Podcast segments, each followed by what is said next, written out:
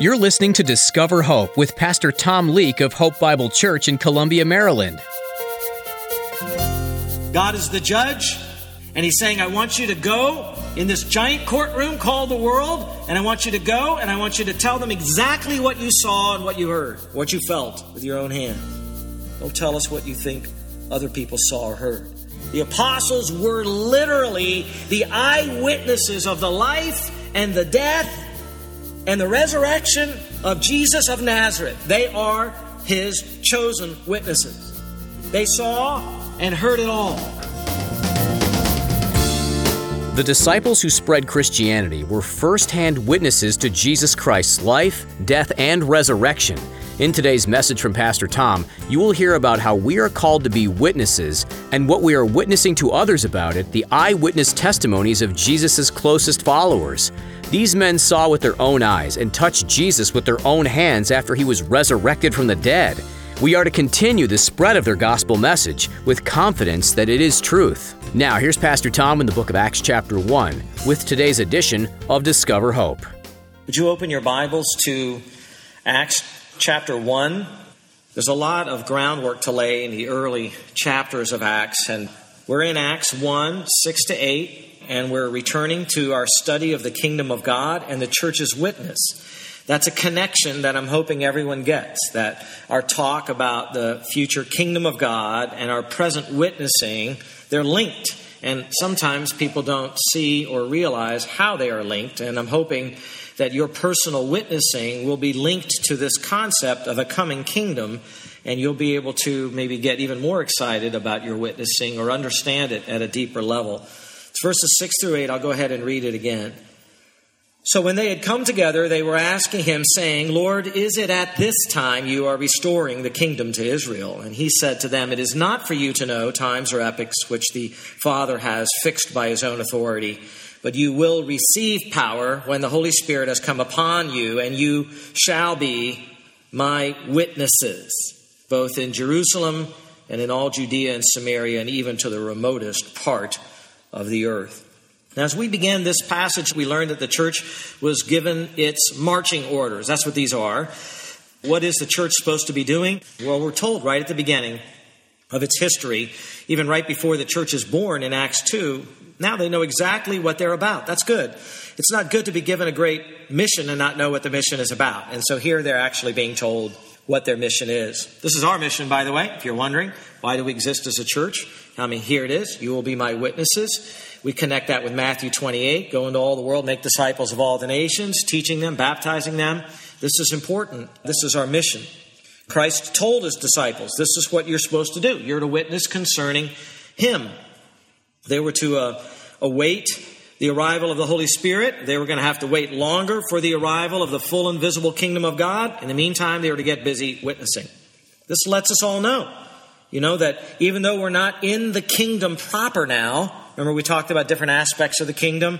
There is the overall kingdom of God. God rules over everything in the universe. But there is this mediatorial kingdom where he chooses a man, the Lord Jesus Christ, to be the king under him, and he rules on the earth. And we saw that in the line of David. Adam was supposed to be that in the very beginning, but he forfeited his role in a sense as he was tempted by Satan. And so Christ is coming as the second Adam. He's coming as the son of David, and he is that mediating king, the mediatorial kingdom, and God will reign through him in a full and a visible way on earth. But there's also a spiritual kingdom that we're part of now. We've been transferred from the kingdom of darkness into the kingdom of his beloved Son. So we're in the kingdom in that spiritual sense, but not in the full and realized sense. That's still coming. And it's not just happening when we die and go to be with the Lord in heaven. It's coming with full power to this earth. The Bible's very clear about that. What does our evangelism do now? It announces that kingdom. It announces that kingdom and it invites people into that kingdom. We witness about the king of that kingdom and tell them all about him. We warn them what that king will do to them when he comes and he finds a person disobedient to what he said. All of that is real part of history. You have to get out of your mind this idea that this is religious truth and Bible truth. This is happening in the world. Things are lining up right now in prophecy to make sure that all of these details happen. We are the ambassadors. We get to announce this, and it's a great, great role. That clarifies our role. It's so simple, really. It's profound. It keeps us on target. It makes sure that when people say, well, the church should be doing more of this and the church should be more, doing more of that. No, this is our role. This is what the Lord said to do. This is what we're going to do. We want to make sure we do the Master's will, not someone else's. And they sounds like a great and noble cause, but it's not what we're really about.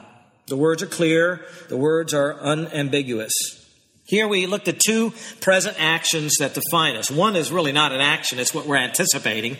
And we talked about that last time. We are allowed to, and we're supposed to be, anticipating the arrival of a future kingdom. Some people deny this, but the Bible is so clear about this. There is a kingdom coming. We're even to pray for that. Thy kingdom come on earth. Thy kingdom come, thy will be done on earth, remember, as it is in heaven. It's supposed to come down to earth. God's kingdom is something we should long to be a part of.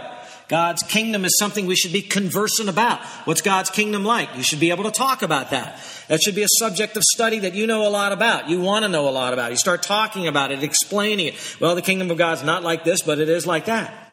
In Acts 1 3, it said that Jesus talked about the kingdom of God. That was his main subject after the resurrection. He's been risen from the dead. He's got the disciples in front of him. Church is about to start. What does he talk to them about? Answer Kingdom of God. That's what he talked about. The kingdom of God. In Acts 1 6, the disciples knew it was coming. They thought this was a great time to ask about it. The Spirit was about to descend. That was associated with the kingdom. They were right outside of Jerusalem, the place of the kingdom, the throne of the kingdom. Great time to ask, Lord, is it at this time you're restoring that Israeli kingdom? And he says, It's not for you to know. In essence, he says, Yes, that kingdom is coming, but it's not for you to know when. There are a lot of people that don't know how to read simple words. It is not for you to know. Anticipation of the kingdom is good, predicting end time dates is bad. Anticipation of the kingdom is not something that we dropped once Jesus went to heaven and the church started. Some people have this mistaken notion that Jesus talked a lot about the kingdom to the Jews, but then the church started and then everyone stopped talking about that kingdom. It's not what happened. Read your Bibles, read through Acts. Some people think the church is the kingdom. That's it. That's all that there will be. That's misleading. The church did not stop talking about the future kingdom or getting into the kingdom. In fact, they might have amped it up in some way. We'll see this throughout the book of Acts. The disciples kept anticipating a future kingdom. They continued to preach the good news of the kingdom. That's what that is, the gospel of the kingdom. What's that? The good news that the kingdom is coming. It's coming. In Acts chapter 8, for example, that's well into several years there in church history. It says, when they believed Philip preaching the good news about, and you might say, Jesus Christ, yes, but what it says there is the good news about the kingdom of God. His witnessing was about the kingdom of God. Then it says they were baptized. So they got baptized, believing in Jesus, because Philip was preaching about the kingdom of God. That was part of their evangelism. In Acts 14 22, it says Paul was strengthening the souls of the disciples. These are Christians, encouraging them to continue in the faith. It's hard being down here, right? And saying, through many tribulations, we must enter the kingdom of God. They're not in the kingdom of God yet. You have to go through the tribulations in life before you can enter into the kingdom of God, future oriented. In Acts 19, it's towards the backside of the book. Acts 19, Luke records that Paul entered the synagogue and continued speaking out boldly for three months, reasoning and persuading them about the, now you might say the doctrines of grace. That would have been a wonderful thing to persuade them about. But there it says, persuading them about the kingdom of God. That was the topic for Paul, all the way down in Acts 19. Go all the way to Acts 28, last chapter of Acts. And it records Paul was, quote, explaining to them by solemnly testifying about the kingdom of God and trying to persuade them concerning Jesus from both the law of Moses and from the prophets from morning until evening. Constant persuasion come into the kingdom of God. The Jews were still being told Jesus was the king, he was their Messiah, the king, the anointed king, and there was a kingdom coming. And guess who would usher it in? Jesus. Now, from start to finish, the book of Acts is testifying and witnessing about Jesus, who is Messiah. What is Messiah? Anointed king of what? The kingdom. We proclaim Christ as Lord. We're proclaiming him as king because he has a kingdom and we want to be part of that kingdom. This is great news because we look at, you know, how bad our country gets. Well, which country are you going to flee to? You're going to go to Australia, where are you going to go? Which country is going to be your favorite country to go to? You pick one out, and say, oh, I want to go live in that country. You think their country's great? You think things are great there? We're all on earth and we're waiting for a kingdom. We're waiting for it. We don't know the timing of it. We're waiting for it and we're preaching it. In fact, this is really the message of the whole New Testament. In a 2013 Master's Seminary Journal article, it points out the importance of the kingdom theme in all the New Testament. I'll quote it. It says, There is wide agreement that the kingdom and salvation themes are linked throughout the New Testament. The Gospels display this link in their many statements concerning entrance into the kingdom. There must be repentance and faith in Jesus as Messiah and Savior with a resulting righteousness if one will experience the future kingdom.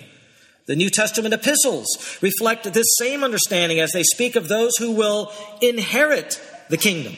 Finally, the book of Revelation demonstrates that genuine believers who are called overcomers will experience the blessings of the kingdom and the eternal state. Thus, the New Testament clearly demonstrates that it is the saved who will enter the mediatorial kingdom when it is established on earth. Look forward, looking forward to that. Today we're going to see that witnessing and evangelism that we're commissioned to do is witnessing and evangelizing for the kingdom. That's our second action we're coming to today. Would you focus on verse 8 again? But you will receive power when the Holy Spirit has come upon you, and you shall be my witnesses. So if you're putting verses 6 through 8 together, Jesus told the disciples, You are not to know when the kingdom is coming. These times are fixed by the Father's own authority. He, he's going to take care of that. Don't you worry about it. But right now, you're to be busy, and you're to be busy with one primary thing be my witnesses. Witness for me and for my kingdom. This should be our great concern. There are a lot of other things we do as a church, but this should be our great concern. Always with everything, how can we witness for Christ? How can we witness for the kingdom? Jesus says, I want you getting out there and I want you telling them about me and what I did and about the kingdom. That's our great concern. During the church age, we are not to make the governments of this world more like the kingdom of God. We will not be successful in that task. To change the institutions of society so they can be more Christian. You can't have an institution more Christian when the hearts aren't more Christian. It doesn't work with God. That's all outward, that's Pharisaical, that's not the kind of righteousness that God would be pleased with. You cannot turn the governments of the world into the kingdom of God. It just cannot happen. That's not our purpose or some other noble purpose. It's not really the church's purpose. We are to do good to men, and so we may feed them and we may clothe them and we may heal them, and you're to be working hard in all your occupations to bring Christianity and Christian values into your occupation as they see you interact with people and do your work. But it's not the church's role to change the world. The world's not going to change until Christ returns. We're not going to eliminate poverty, and that's not our goal, anyways. We're not going to heal all diseases. That's not our objective. We're not social warriors, social justice warriors. We're not ending world hunger. We're not ending abortion. Those things are going to go on. Sin's going to continue. That is not what Jesus said the church should be accomplishing. Doesn't matter how noble it is. Saving the animals from extinction, whatever it is that you think is a noble cause, that's not the noblest cause. Rather, very clearly, we are to concentrate on the commission. And the commission is to be Jesus' witnesses. You shall receive power and you shall be my witnesses. Pretty clear, isn't it? Witnesses, martus, means, quite literally, those who have seen and heard something and now talk about what they specifically saw and heard. They make a public testimony about what they heard, just like a witness on the stand in the courtroom. What do they ask you in the courtroom when you get to the stand? They don't ask you, what did somebody else hear? No, what did you hear? Where were you when you heard it? What did you see? Are you sure you saw that? That's what a witness is asked. That's exactly what Jesus is calling them to. God is the judge. And he's saying, I want you to go in this giant courtroom called the world, and I want you to go and I want you to tell them exactly what you saw and what you heard, what you felt with your own hands. Don't tell us what you think other people saw or heard. The apostles were literally the eyewitnesses of the life and the death and the resurrection of Jesus of Nazareth. They are his chosen witnesses. They saw and heard it all. Witnessing for them was not simply talking to other people about Jesus as we do. We go and we talk to people about Jesus. We call that witnessing. Witnessing was literally telling people what they heard and saw because they had been with Jesus from the beginning in the upper room in John chapter 15, verses 26 and 27, at that Last Supper, Jesus told the remaining 11 after Judas had gone, He said, When the Helper comes, whom I will send to you from the Father, that is the Spirit of truth who proceeds from the Father, He, that is the Holy Spirit, will bear witness of me, and you, you 11, will bear witness also. And then why? Why would they bear witness? He gives the answer there. Because you have been with me from the beginning. Who gets to be a witness for Jesus? Those who have seen Jesus on earth, heard Jesus talk, and seen him raised from the dead. They're literally witnesses. It was the apostles specifically then who were the witnesses, not even other Christians at that time who had not seen Christ. By the way, Peter makes this crystal clear in Acts chapter 10, verses 40 to 42. There he's preaching in Acts 10 and he says, God raised Jesus up on the third day and granted that Jesus should become visible not to all the people but to witnesses who were chosen beforehand by God. That is to us who ate and drank with him after he arose from the dead. And he ordered us to preach to the people. They were the witnesses, you see. Someone else can't be a witness if they didn't see and hear. So please understand, in this primary sense, you and I are not witnesses. We didn't see. If someone says today, I saw Christ risen from the dead, write him off. Unless he's 2,000 years old nor were the other Christians in the first century who were outside of that apostolic circle. There were some, of course, mixed in there who had seen it as well. But nor can anybody today be a witness in that sense. Our evangelism, our witnessing, listen, is a derived witness. We're taking their primary witness and we're passing on their witness. What is their witness? Their witness was spoken, and after they spoke their witness, they then wrote it down. And so the New Testament is the witness of the apostles.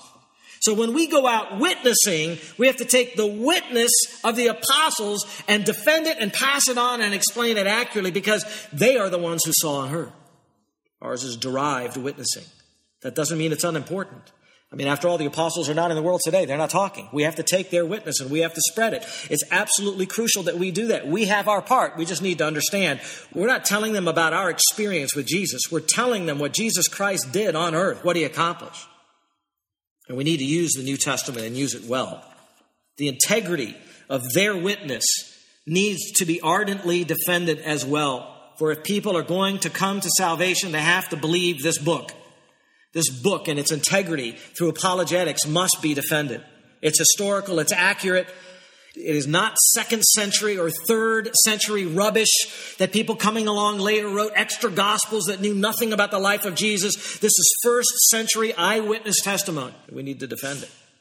The apostles were the actual eyewitnesses, and the Holy Spirit did actually empower them to bear that witness. In Acts 5:32, Peter was preaching to the Jewish leaders, and with great boldness he said, "We are witnesses of these things, and so is the Holy Spirit, whom God has given to those who obey him." The apostles' witness to the Jews was largely carried out in their public preaching ministries. And that's recorded for us in the New Testament. The New Testament is the only record, the only record we have of the apostles' witness. And so that New Testament today is particularly important to us. What Jesus told those apostles in secret, they were to proclaim to the entire world, the entire world. Christ chose them. And then he charged them, You will be, you shall be my witnesses. Don't read that as a prophecy. Don't read that as a prediction. That was a commandment. In Acts chapter 10, verse 42, it labels it a command. Jesus ordered the apostles to preach to the people. You must do this. In fact, this concept and theme of witnessing or witness is so dominant in the book of Acts that everything really in the book of Acts can be placed under it. Witnessing was the commission, and witnessing is what they did, and witnessing is what Luke recorded in this book. That's what the apostolic sermons are about. When you read Acts chapter 2 and the sermon by Peter there, Acts 3, Acts 4, Acts 13, 14, 17, and so on, the Holy Spirit was empowering these apostles to witness concerning what they saw.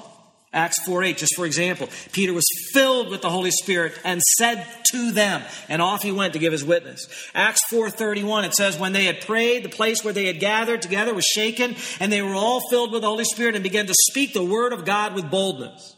I was witnessing. That's what the miracles recorded are about. They were to confirm that these apostles really were the witnesses.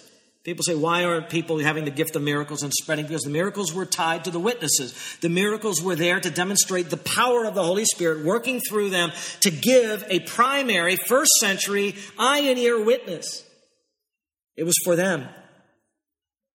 In Acts 14:3 it says, "Therefore they spent a long time there speaking boldly with reliance upon the Lord. The Lord was testifying to the word of his grace, granting that signs and wonders, miracles, be done by their hands, the apostles." That's what the historical narrative affirms. The apostles performed miracles. Those around the apostles performed miracles because they laid their hands on them and commissioned them as well. And the Holy Spirit did particular miracles through them to bring testimony to their primary witness.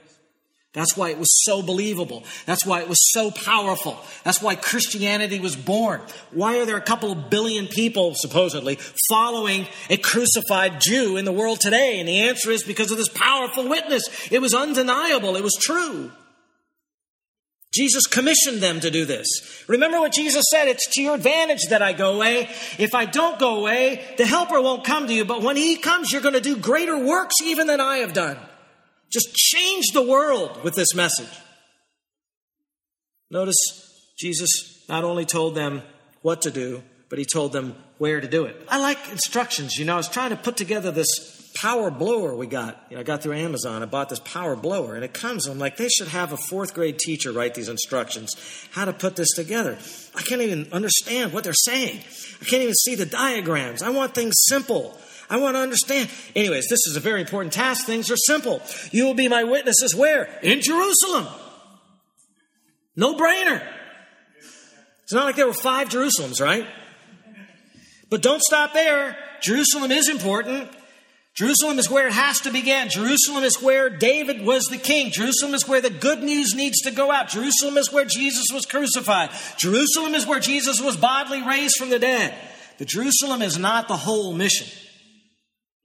Then go on out. Go into the districts surrounding Jerusalem, Judea, and then a little further to Samaria. Make sure all the Jews hear about their kingdom first. It's their kingdom. But don't stop witnessing until you reach the ends of the earth, all the Gentiles. And they did. By the time you get to Acts 28, they're all the way to the greatest Gentile city in the world, Rome. And it speaks of them going all the way to Spain, even further west. Church history tells us that other apostles that are not written about in the book of Acts took the gospel to India, took the gospel to northern Africa, took the gospel to Armenia to the north. I had to throw that in because I'm Armenian. That verse maps out the master plan for the spread of the testimony. There's going to be a king in Israel. He's going to rule over all the world. Why do you think the Muslim nations hate Israel so much? In fact, the book of Acts is laid out really to follow the apostolic witness from Jerusalem to Rome. In Acts chapter 2 through 8, it's primarily about the apostles' witness in Jerusalem. They filled the whole city with teaching about Jesus, it says. In Acts 8 to 12, it's primarily about the spread of the witness to Judea and Samaria. And then for the rest of the book, chapter 13 to 20, it's mostly about how it just kept going into what we call Turkey today and the islands in the Mediterranean, and then going to Greece and going on to Italy, and it just spread. They accomplished this in one generation. They did it. Like a witness in a courtroom, we are to share our testimony of Jesus with the world. In today's message from Pastor Tom, you heard about the coming kingdom of God and about the instructions that Jesus left his followers with. Those instructions were not just for his earliest followers, but for us today, too. We are to be his witnesses, sharing the firsthand witness of his apostles who saw his life, death, and resurrection. As Christians, sharing the good news of the coming kingdom is to be our greatest concern and calling. Discover Hope is a listener supported ministry, and we'd like to offer you the opportunity to be a part of sharing the gospel message. Would you join us in praying for our listeners? Pray that the love and grace of Jesus will be evident in each new broadcast, and that many would come to know the hope of salvation. Thanks for praying. If you feel led to contribute financially to this ministry as well, you can do so by visiting hopebible.org and clicking the Giving tab at the top of the page. We appreciate every amount given and use it to continue producing the messages of Pastor Tom Leake that you hear on Discover Hope. Be sure to tune in to Discover Hope next time to hear Pastor Tom teach about the power that we've been given to aid in our bold witnessing of the gospel. Our task doesn't rely on mere human effort. You will hear about how the Holy Spirit was poured out to the disciples and how we too have access to its power. That's all the time we have for today. Thanks for tuning in for this edition of Discover Hope. You can listen to more messages from this and other books of the Bible by visiting hopebiblechurch.org. And be sure to join us again right here on Discover Hope.